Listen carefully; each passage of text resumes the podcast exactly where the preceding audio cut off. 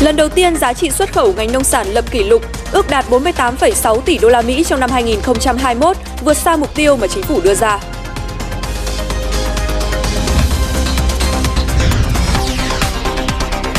Nhu cầu thuê các chuyến bay riêng tăng đột biến ở nhiều quốc gia trên thế giới.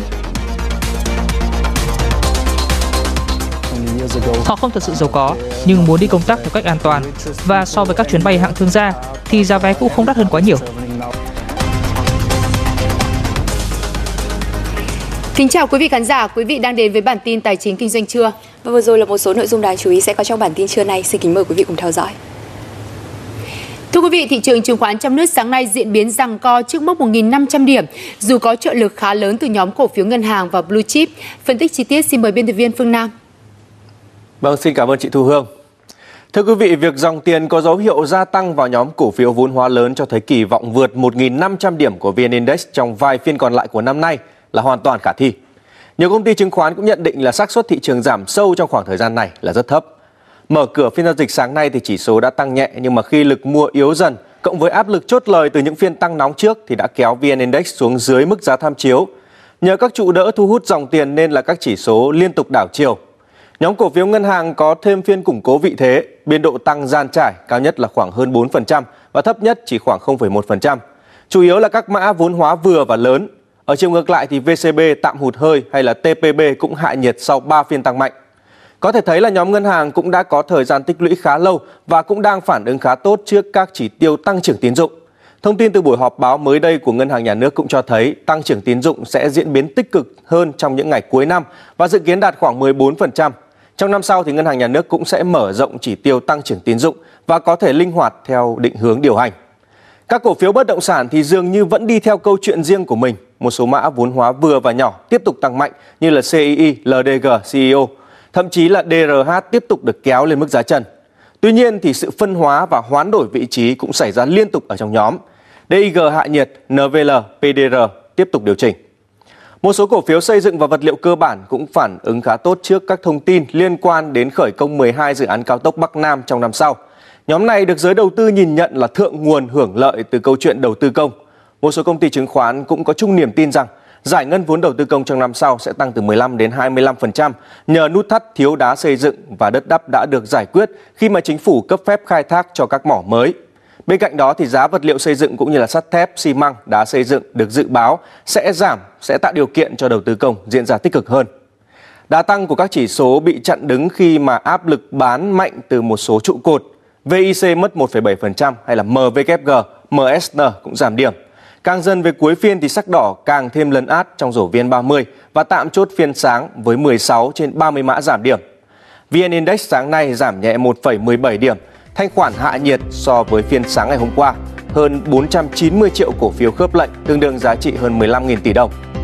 HNX Index tăng 0,57 điểm lên 458,62 điểm, giao dịch hơn 62 triệu cổ phiếu, tương đương giá trị gần 1.900 tỷ đồng. Còn với thị trường vàng thì giá vàng trong nước sáng nay tiếp tục giảm theo xu hướng điều chỉnh của giá vàng thế giới. Đến 11 giờ trưa nay, giá vàng dòng Thăng Long giảm khoảng 90.000 đồng mỗi lượng so với hôm qua, bán ra là 52 triệu 890.000 đồng một lượng, mua vào là 52 triệu 240.000 đồng một lượng. Trong khi giá vàng SJC tại Bảo Tín Minh Châu cũng giảm tiếp 30.000 đồng một lượng chiều mua vào so với 9 giờ sáng, xuống 60 triệu 808.000 đồng một lượng và bán ra là 61 triệu 308.000 đồng một lượng.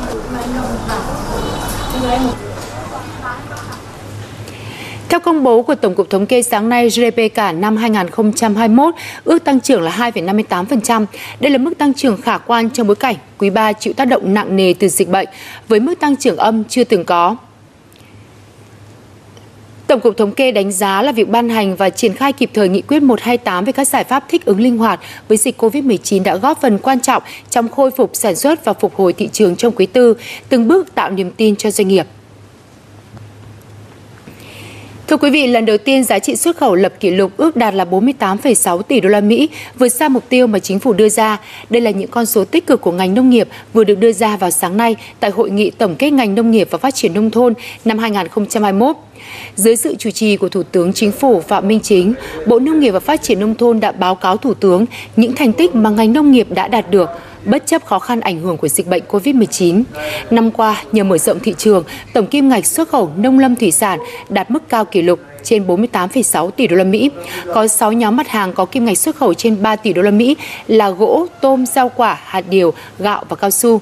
Ngành gỗ giữ vị trí quán quân về giá trị xuất khẩu vượt tới 20%, đưa Việt Nam tiếp tục đứng thứ hai châu Á và thứ năm thế giới về xuất khẩu gỗ và lâm sản. Xuất khẩu tiếp tục là điểm sáng và chính là động lực giúp cho giá trị gia tăng toàn ngành tăng khoảng 2,9% trong năm qua.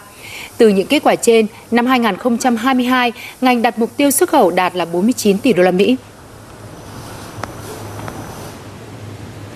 Số liệu từ Ngân hàng Nhà nước Việt Nam cho biết lượng kiều hối về Việt Nam năm 2021 ước đạt 12,5 tỷ đô la Mỹ. Cụ thể thì lượng kiều hối năm nay tăng khoảng 10% so với năm 2020. Trong số đó thì lượng kiều hối gửi qua các tổ chức tín dụng khoảng 7%, các công ty kiều hối 28% và qua bưu điện là 2%. Dù ảnh hưởng của dịch Covid-19, kiều bào cũng gặp rất nhiều khó khăn, song vẫn quan tâm hướng về quê hương. Đây là nguồn vốn rất là quan trọng trong điều kiện khó khăn tiếp cận đầu tư vốn vốn đầu tư. Trước đó thì Ngân hàng Thế giới và Tổ chức Hợp tác Quốc tế về người di cư dự báo thì Việt Nam đứng thứ 8 thế giới và đứng thứ 3 trong khu vực châu Á Thái Bình Dương về lượng kiều hối trong năm 2021. Chủ động triển khai kế hoạch tiếp quỹ cho ATM để tránh tình trạng tắc nghẽn vào dịp cuối năm. Đây là chỉ đạo mới nhất của Ngân hàng Nhà nước với các ngân hàng thương mại để đảm bảo hoạt động thanh toán diễn ra an toàn, thông suốt trong dịp Tết Nguyên đán 2022. Nhận thấy nhu cầu chi tiêu dịp cuối năm tăng cao, nhất là việc rút tiền mặt trong dịp Tết Nguyên đán, ngân hàng này đã chủ động nâng hạn mức tích quỹ lên tối đa 200% với đủ loại mệnh giá tiền. Đồng thời cũng bố trí nhân lực sẵn sàng ứng phó khi các cây ATM hết tiền hoặc gặp sự cố. Chúng tôi cũng có hệ thống công nghệ hiện đại và có một bộ phận chuyên trách chỉ chuyên trực giám sát tình trạng các cây ATM để cảnh báo số dư tồn quỹ của các cây ATM khi chạm đến ngưỡng cần phải tiếp quỹ hay là xử cố sự xử lý sự cố uh, lỗi ATM uh, một cách kịp thời. Còn ngân hàng này dành một loạt các chương trình ưu đãi cho khách hàng rút tiền tại ATM đồng thời nâng cao các biện pháp đảm bảo an toàn cho khách hàng khi thực hiện giao dịch tại các cây ATM tôi cũng thực hiện những cái chương trình miễn phí uh, hoàn toàn cho các khách hàng khi mà rút tiền uh, hoặc là thực hiện các dịch giao dịch tại các ATM của ngân hàng khác. Uh, chúng tôi luôn đặt những nước rửa tay và các loại xuất phẩm dành cho khách hàng và khi khách hàng trước khi giao dịch. Uh, bên cạnh đó thì Bắc Á Banh cũng chủ động liên tục là cử các đội ngũ quản lý về ATM, vận hành ATM thường xuyên làm các công tác về khử trùng Khác với mọi năm, năm nay ngân hàng nhà nước ước tính nhu cầu rút tiền mặt sẽ giảm bớt do dịch bệnh và người dân chuyển sang sử dụng các dịch vụ thanh toán điện tử, chuyển tiền, giảm tải cho ATM. Ngân hàng nước đã có cái công văn uh, hướng dẫn chỉ đạo quyết toán cuối năm và đã giao nhiệm vụ uh, cho các tổ chức uh, tổ chức tín dụng uh, đảm bảo uh, an toàn hoạt động liên tục. Uh, mỗi ngày có thể lên đến 7 triệu uh, giao dịch chuyển mạch Ngân hàng nhà nước đã đề ra quy định xử phạt những ngân hàng để ATM hết tiền. Do đó bản thân các ngân hàng thương mại cũng đầu tư công nghệ giám sát từ xa, biết được tình trạng của từng cây ATM để chủ động tiếp quỹ. Trở lại với à, cuộc họp báo của Tổng cục Thống kê vào sáng nay với con số được đưa ra về GDP cả nước năm 2021 dự báo là tăng trưởng 2,58%. Cũng có một số ý kiến cho rằng là liệu cái mức tăng trưởng như vậy của Việt Nam thì có thấp hơn mặt bằng chung hay không? Sau đây là ghi nhận của nhóm phóng viên. Trong khi năm ngoái GDP Việt Nam tăng trưởng hàng đầu thế giới, thì năm nay lại chỉ tương đương một nửa so với nhiều nhóm quốc gia và thấp hơn mức trung bình của khối ASEAN 5 ở mức 2,9%. Có lo ngại rằng liệu Việt Nam đang lỡ nhịp phục hồi và chỉ có mô hình phục hồi chữ U so với mô hình chữ V của nhiều quốc gia. Bởi vì cái nền năm ngoái của họ là âm toàn bộ, thấp nhất là Indonesia âm 2,1%, còn âm nặng nhất là Philippines là âm 9,6%. Thế thì đấy tôi cũng nói thêm là tại sao họ tăng cao vì trên một cái nền thấp năm ngoái là tất cả đều âm. Cái mô hình tăng trưởng của Việt Nam thì à, theo chúng tôi lúc đó đó không phải là hình chữ U mà không phải hình chữ V mà giống dạng như hình chữ của Nike thì à, à, có 2 năm thì là có mức tăng trưởng dương thấp tuy nhiên là sẽ có cái sức bật của năm 2022 khi chúng ta sẽ à, khống chế được dịch bệnh. Một băn khoăn khác đó là liệu có sự mâu thuẫn khi mà GDP tăng trưởng thấp nhưng thu ngân sách vẫn vượt mục tiêu. Dầu rồi các hoạt động mà từ đấu giá đất ấy, nó cũng làm tăng thu ngân sách nhưng thu từ sản xuất thì chỉ tăng ở mức 1 đến 2%. phù hợp với mức tăng trưởng thì đây chúng tôi cũng muốn làm rõ thêm và so của Bộ Tài chính là so với một cái kế hoạch của người ta đặt ra chứ không phải so với năm trước. Động lực tăng trưởng nổi bật nhất của năm nay vẫn là ngành công nghiệp chế biến chế tạo tăng 6,37%. Trong khi đó, nông lâm nghiệp và thủy sản vẫn cho thấy vai trò là trụ đỡ khi là ngành ít chịu ảnh hưởng bởi Covid-19. Trong ngành dịch vụ thì phân ngành tài chính ngân hàng, bảo hiểm, chứng khoán là điểm nhấn của năm. Trong khi đó, tổng kim ngạch xuất nhập khẩu ước đạt 668,5 tỷ đô la Mỹ, tăng 22,6% so với năm trước. Bản tin xin được tiếp tục với một số thông tin đáng chú ý được tổng hợp trong cụm tin sau đây. Nhằm thực hiện chủ trương của chính phủ về chuyển đổi số quốc gia, Ngân hàng Thương mại Cổ phần Đầu tư và Phát triển Việt Nam BIDV cho biết sẽ miễn toàn bộ các loại phí trên kênh ngân hàng số bắt đầu từ ngày 1 tháng 1 tới. Ngoài miễn nhiều loại phí như chuyển đổi tiền nội ngoại mạng, phí dịch vụ vân vân, ngân hàng này còn dành 65 tỷ đồng quà tặng để khuyến khích người dùng mở tài khoản và tăng cường thanh toán không dùng tiền mặt. Ủy ban nhân dân thành phố Hà Nội vừa trao tặng cờ thi đua bằng khen cho những doanh nghiệp có thành tích xuất sắc, đóng góp vào sự phát triển kinh tế xã hội của thủ đô và đất nước tại lễ tôn vinh doanh nhân doanh nghiệp Thăng Long 2021. Thành phố cũng cam kết tiếp tục đồng hành mạnh mẽ, quyết liệt hơn nữa cùng với các doanh nghiệp doanh nhân thủ đô để vượt qua khó khăn thách thức. Với nhiều thành tích đóng góp trong phát triển kinh tế, an sinh xã hội và hoạt động hỗ trợ công tác chống dịch trên cả nước, tập đoàn BRG đã nhận bằng khen xuất sắc toàn diện. Thưa quý vị, thành phố Hồ Chí Minh đã chuẩn bị lượng hàng để phục vụ dịp Tết Nguyên đán sắp tới với tổng trị giá hơn 19.000 tỷ đồng. Trong đó thì riêng chương trình hàng bình ổn đã thu hút 80 doanh nghiệp tham gia với lượng hàng hóa 7.000 tỷ đồng. Theo lãnh đạo Sở Công Thương thành phố thì lượng hàng Tết năm nay không tăng mà ổn định so với năm trước đó. Mức hàng hóa này cũng gia tăng tương đối trong bối cảnh thành phố vừa sản xuất kinh doanh vừa chống dịch như hiện nay.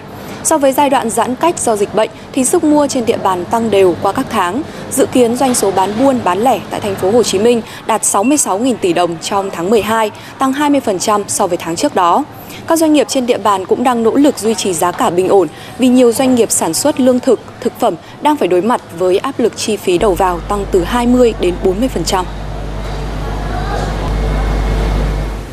Số lượng thành viên của Sở Hàng hóa Việt Nam có thể đạt mốc 50 thành viên, giá trị giao dịch dự kiến tăng trưởng 150%. Để đạt được mục tiêu trên thì hàng nghìn nhân sự mới cần có. Gần đây, Sở Hàng hóa Việt Nam vừa kết hợp với Học viện Tài chính để tổ chức hội thảo về phát triển giao dịch phái sinh hàng hóa, giới thiệu cho đông đảo sinh viên nhiều cơ hội phát triển, thử sức một nghề nghiệp mới. Hơn 30 tham luận, báo cáo và ý kiến trao đổi trực tiếp tại hội thảo không chỉ tập trung làm rõ định hướng phát triển thị trường giao dịch hàng hóa Việt Nam mà còn nêu rõ những cơ hội và triển vọng nghề nghiệp cho các bạn sinh viên. Thực sự kỳ vọng rất là nhiều về ngành nghề này. Em nghĩ là nó cũng sẽ là uh, cái cơ hội để mình sau này có thể phát triển. À, những năm gần đây, thị trường giao dịch hàng hóa phái sinh thông qua sở giao dịch hàng hóa đã phát triển rất là mạnh mẽ và nó mở ra cái cơ hội việc làm uh, cho các bạn sinh viên khi ra trường Do đó trên thời gian tới thì uh, Học viện Tài chính, Trung tâm đổi mới sáng tạo hỗ trợ khởi nghiệp của học viện sẽ đẩy mạnh các hoạt động kết nối với sở giao dịch hàng hóa để cung cấp các cái kiến thức, kỹ năng uh, cho các bạn sinh viên, mở ra cái cơ hội nghề nghiệp mới cho các bạn. Trong năm qua, Sở Giao dịch Hàng hóa đã có hàng chục khóa đào tạo dành cho các nhà môi giới và các nhà đầu tư, cấp chứng nhận cho gần 400 học viên. Và năm sau, hoạt động này sẽ tiếp tục được đẩy mạnh theo hình thức trực tuyến thì các hoạt động liên quan cũng đều được số hóa và thực hiện qua các phần mềm ứng dụng công nghệ cao à, nên việc chia sẻ kiến thức và kinh nghiệm đào tạo à, vẫn đáp ứng được các tiêu chuẩn về chất lượng cao nhất. Hiện toàn thị trường có khoảng 2.000 nhân lực, dự kiến con số này sẽ tăng mạnh trong năm tới. Những vị trí công việc như quản trị rủi ro, môi giới chuyên nghiệp có nhu cầu cao nhất.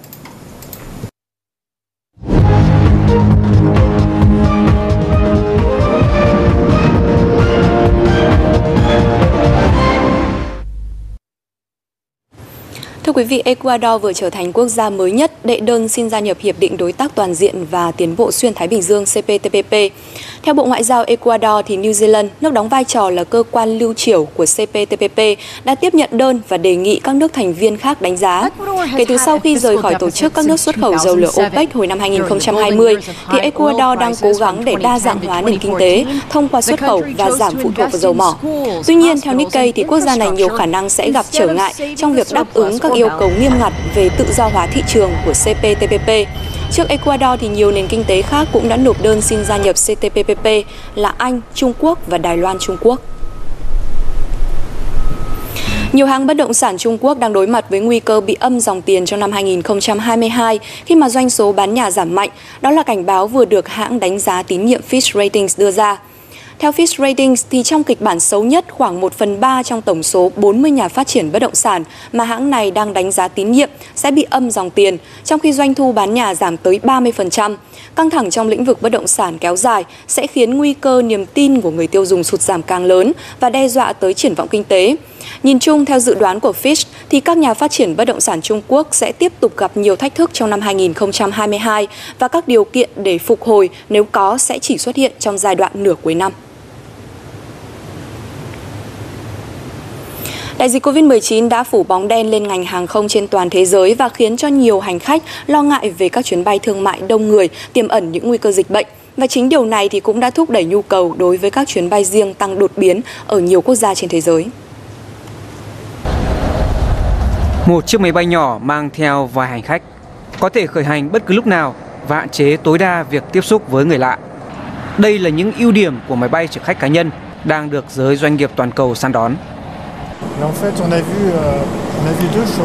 Chúng tôi nhận thấy hai điều kể từ khi dịch bùng phát. Rất nhiều khách hàng mới tìm đến và nhu cầu đối với các chuyến bay cá nhân đã tăng lên đáng kể.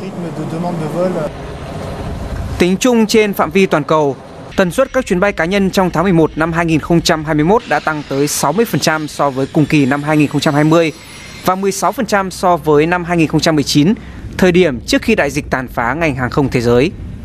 Khách hàng chủ yếu của các chuyến bay dạng này là các nhà lãnh đạo hoặc chủ doanh nghiệp vừa và nhỏ, những người không sở hữu các máy bay cá nhân nhưng vẫn có nhu cầu di chuyển nhanh và an toàn.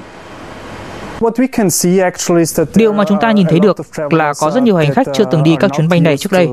Họ không thực sự giàu có, nhưng muốn đi công tác theo cách an toàn. Và so với các chuyến bay hạng thương gia, thì giá vé cũng không đắt hơn quá nhiều. Giá vé cho một chuyến bay hạng thương gia từ Viên tới Zurich vào khoảng 1.000 euro, trong khi một chuyến bay riêng tốn vào khoảng 6.000 đến 7.000 euro và chi phí cho chuyến đi có thể được chia sẻ nếu đi thành một nhóm vài người. Hãng hàng không chúng tôi hiện đang rất khó để mua thêm được các máy bay cá nhân cỡ nhỏ, cho dù cũ hay mới. Các đơn đặt hàng hiện nay có thể mất tới 3 năm mới được hoàn thành. Với việc các biến thể mới đang tiếp tục đe dọa ngành hàng không thế giới, thị trường máy bay riêng được dự báo sẽ tiếp tục phát triển trong năm 2022. Và thông tin vừa rồi cũng đã khép lại bản tin tài chính kinh doanh trưa nay.